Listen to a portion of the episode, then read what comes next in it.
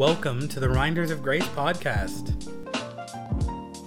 The Reminders of Grace podcast exists to provide a reference for truth, promote a refocus on the gospel, and provoke a profound reminder of grace for our lives today.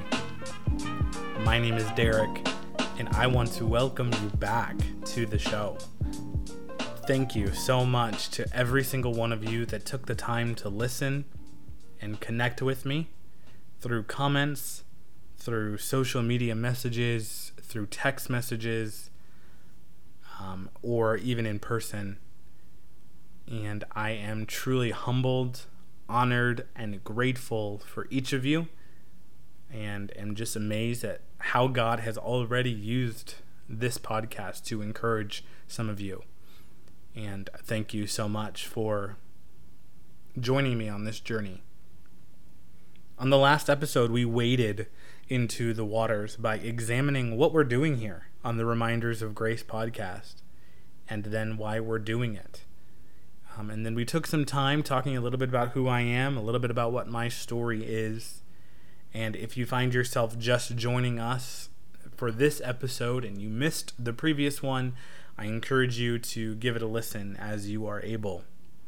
But this week, I am so excited to be taking a deep dive into an incredibly important topic. In fact, you could say that this is the most important topic that we will discuss on this show. And though this episode by no means whatsoever will remotely come close to exhausting all there is to say about this topic, in fact, in the big overall picture, it will barely scratch the surface.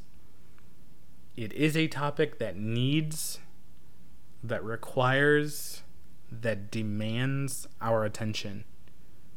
It's not just for professing Christians or followers of Jesus, it is for all people. It's not just for today, it is for all time. And it's not just of great importance, it is of highest importance.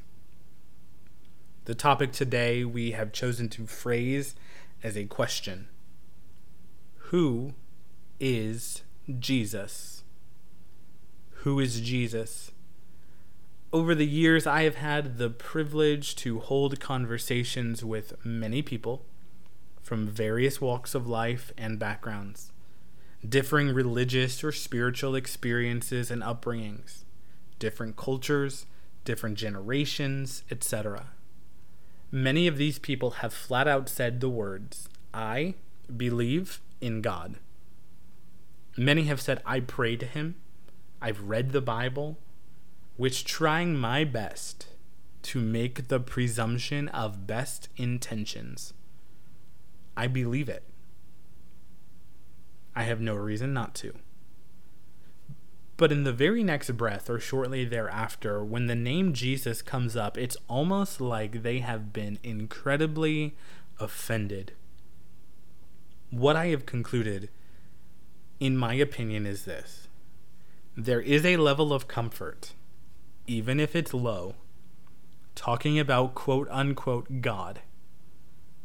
Because we can tend to make God whatever we want him to be. Now, it's not accurate, but we tend to make God, quote, whatever and whoever we want him to be. The discomfort or the uneasiness, though, that is felt when talking about Jesus comes from the fact that we can't make him whatever we want him to be. We either believe him as he is, or we don't. We either believe him as he was presented in the Word, as he was manifested in the world, or we do not. And I think this is a reasonable and a logical place to start because of this. Throughout all of human history, from creation to the present and stretching forward into eternity, there is but one figure that towers over all others. One person that inherently rises above all peoples. One name that banners above every other name. There is no room for argument. There is no space for a difference of opinion. There is no outlet for a debate. It is Jesus. And there's a cosmic period slapped right at the end of that. Because that is true, hear me, because it is true, not in order to make it true, but because it is true, we really need to have an understanding and an answer to the question of, well, who is he? Who is Jesus? And so I want to spend this episode today examining just four inseparable answers to the question of who is Jesus. Again, this will not cover everything, but it'll be enough to give us a picture of who he is. And this is how we'll phrase it I know Jesus is. I know this to be true about Jesus. I know Jesus is the creating catalyst of all things. Creation is what started it all.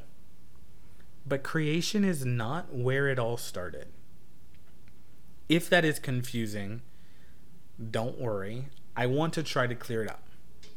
The idea for creation had to come from someone, somewhere. And I venture to purport that the idea for creation started with the Creator the idea for basketball started in the mind of James Naismith. The idea to create something had to come from a creator.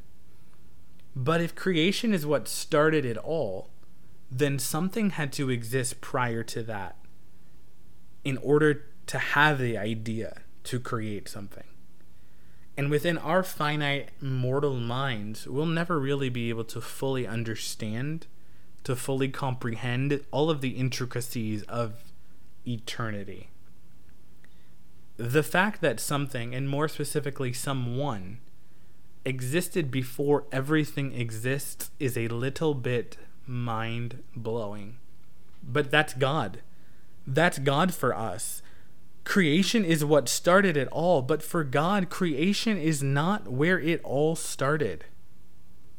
He always was he always is. He always will be. And John 1 gives us about as crystal clear of a picture as we're going to get as to who was involved in creation and what Jesus' role would have looked like. And he says that Jesus, and what John calls him is the Word, the Word was in the beginning. In fact, before there was a beginning of time, he was there. And again, we're not going to fully grasp it. And I imagine for some of you, if you're like me, you're the analytical type, you're the cognitive understanding type. If you were to take the Enneagram, you would probably most closely identify with like a five. And so, to a degree, you're not loving that you can't fully wrap your mind around it. But that doesn't make it any less true. This is the truth about Jesus. John writes of Jesus that by him were all things created, and without him, nothing was created that is created. So if something was made, plain and simple, Jesus made it. Paul echoes this same thing when he writes of Jesus by him all things were created in heaven, in earth, visible, invisible. And so he even goes a step farther and he says, even the things that exist that you can't even see, Jesus made those things too. He says, all things were created by Jesus for Jesus.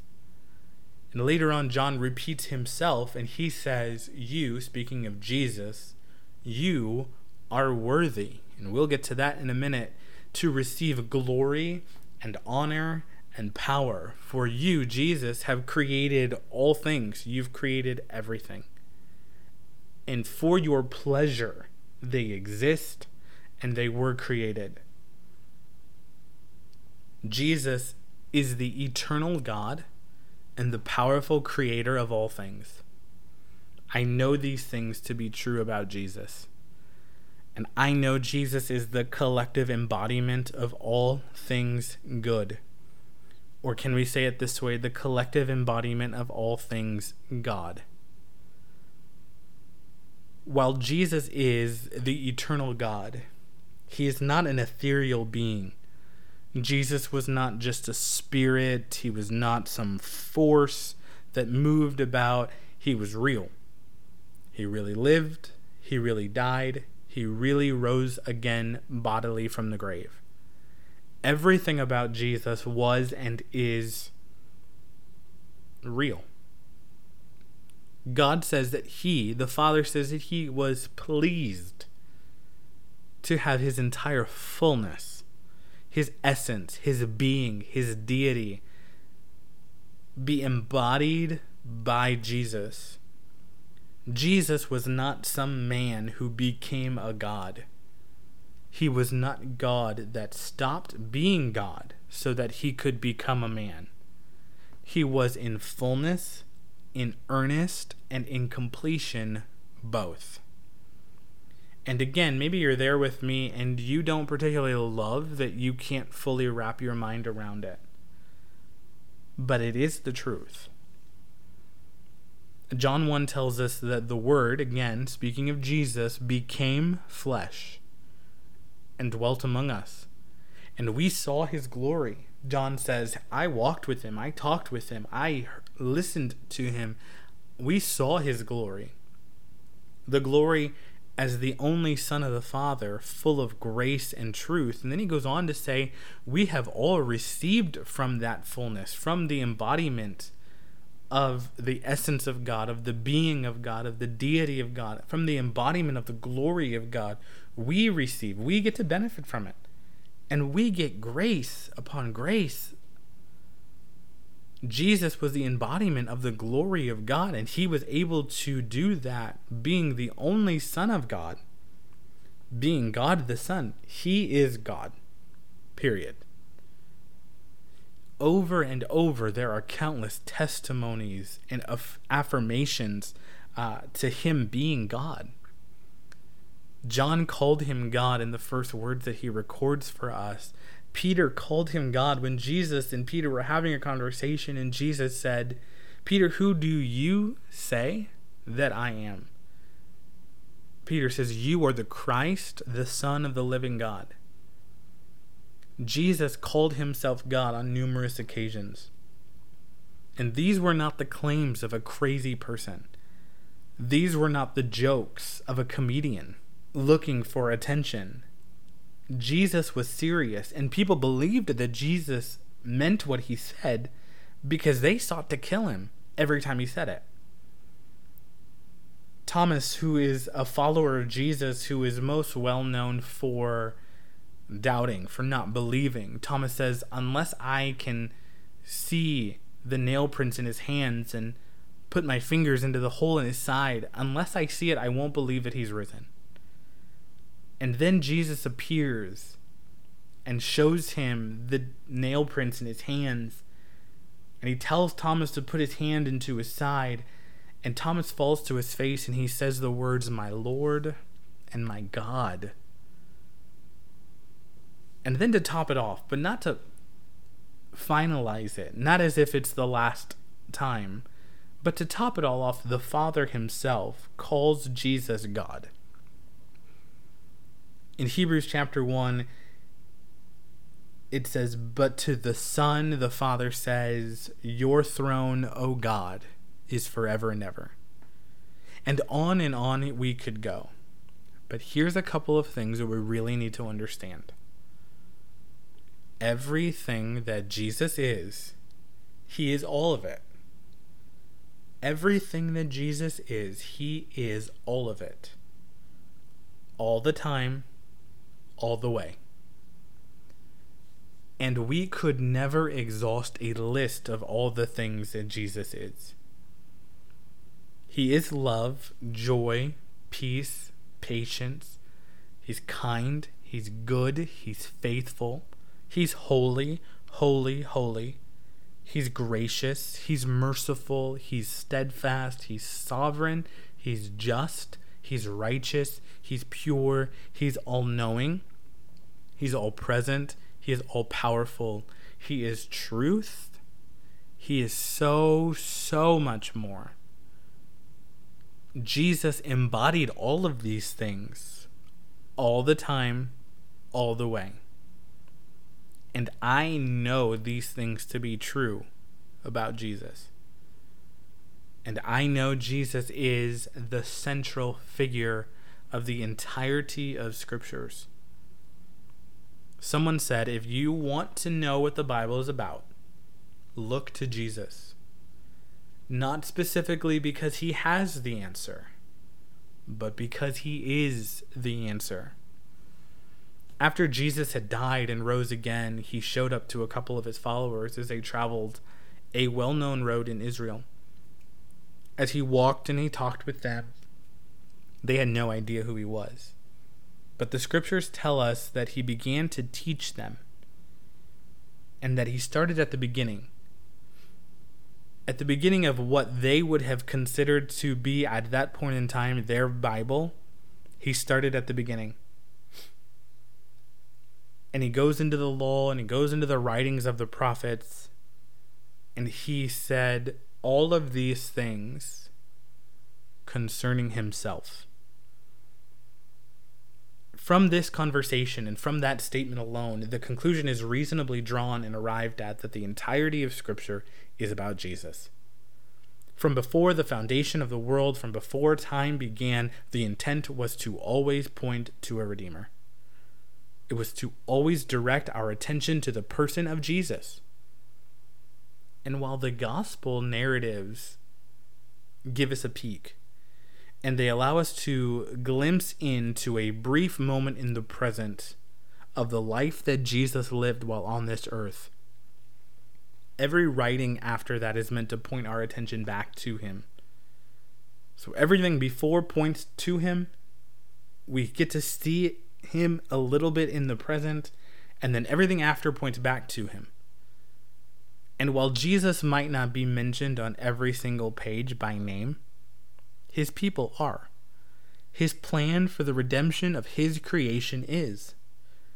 And when we look at the scripture, whether in personal worship, in group studies, or in corporate gatherings, the goal is no matter what the topic, no matter who the characters on the page, no matter what, we have to find Jesus in it.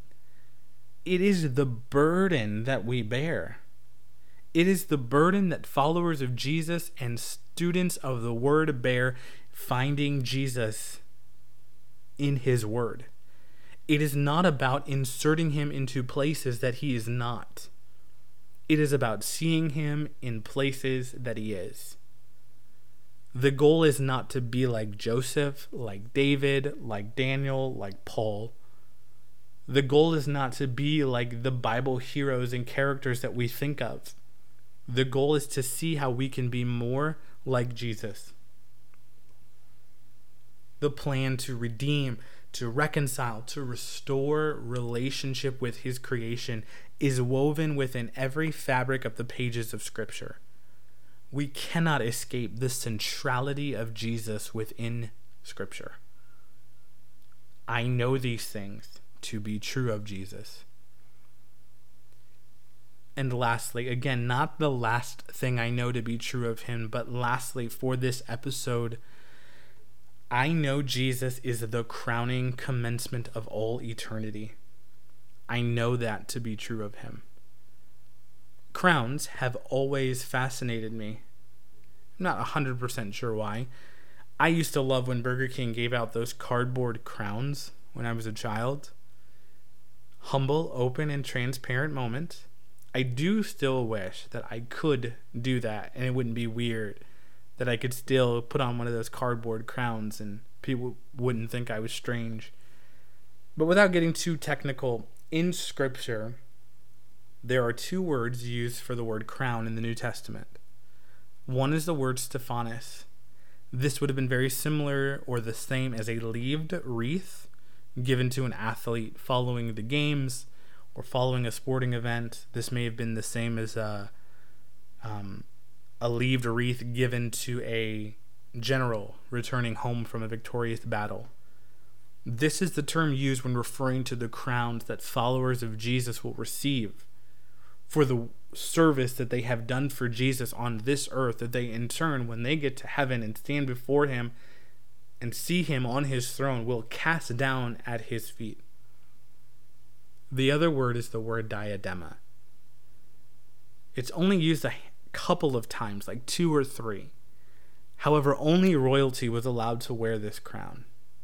But here's something real interesting only one person, only one character, is shown as being worthy of both crowns. And it's Jesus. He's worthy of it because he is the King of Kings. He is the Lord of Lords. He is the God of gods. He is worthy of it because he has, because he does, and because he forever will reign over all the created order. But also, he is worthy of it because he literally won it. He literally won it. Every enemy that has fought for the title, every alleged contender that has sought for the right to wear this crown has lost out to him the devil had this plan to defeat Jesus so that he could finally wear this crown, so that he could be like the Most High, like he always wanted, but every single one of his attacks have fallen or will fall woefully short. Sin lost to Jesus because Jesus lived a sinless life. And through that sinless life, he proved that he is the only one worthy to pay the penalty for our sinful lives. And through his death on the cross, he simultaneously relinquished sin of all of its power. The grave lost out to Jesus because that Sunday morning, 2,000 plus years ago, the stone started to move and nothing could stop it. Death lost because Jesus is alive today he's never going to die again. Jesus remains the only all time undefeated, undisputed champion. Because Jesus is God, and because as God he won this crown, the word we're looking for here, we mentioned it earlier, but the word we're looking for here is the word worthy. Friend, if there is but one thing that you take away from this episode, though I do hope you take away more, but know that Jesus is worthy. He always has been, He currently is, He always will be.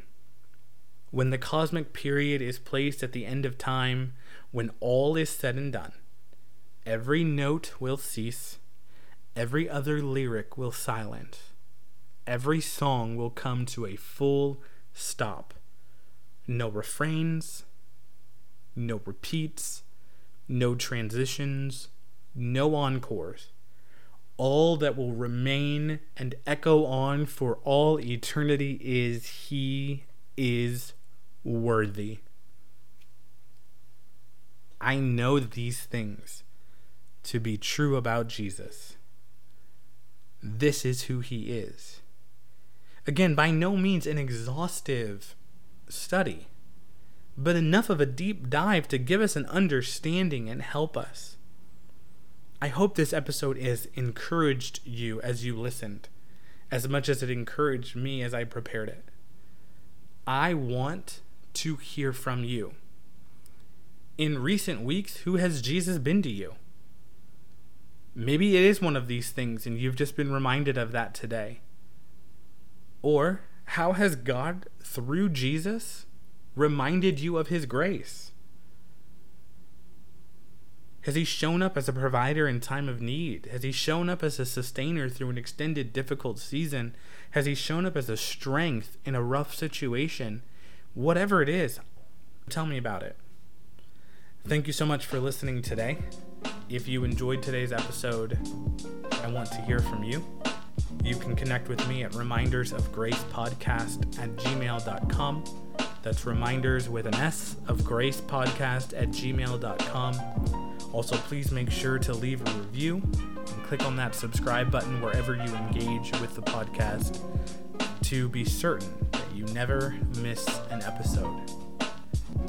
And as you head into your week, as you navigate through your journey, as you face whatever you face, or as you seek to live on mission, be reminded of His grace and know that no matter what, it is always, every time, greater.